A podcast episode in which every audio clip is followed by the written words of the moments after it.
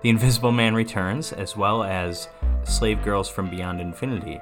And I really like this scene because Vincent Price is kind of ranting and raving about being able to rule the world and sit on sit in on like political meetings and and behind closed doors with with the monarchy and stuff like that. Be able to get a confession out of OJ once and for all.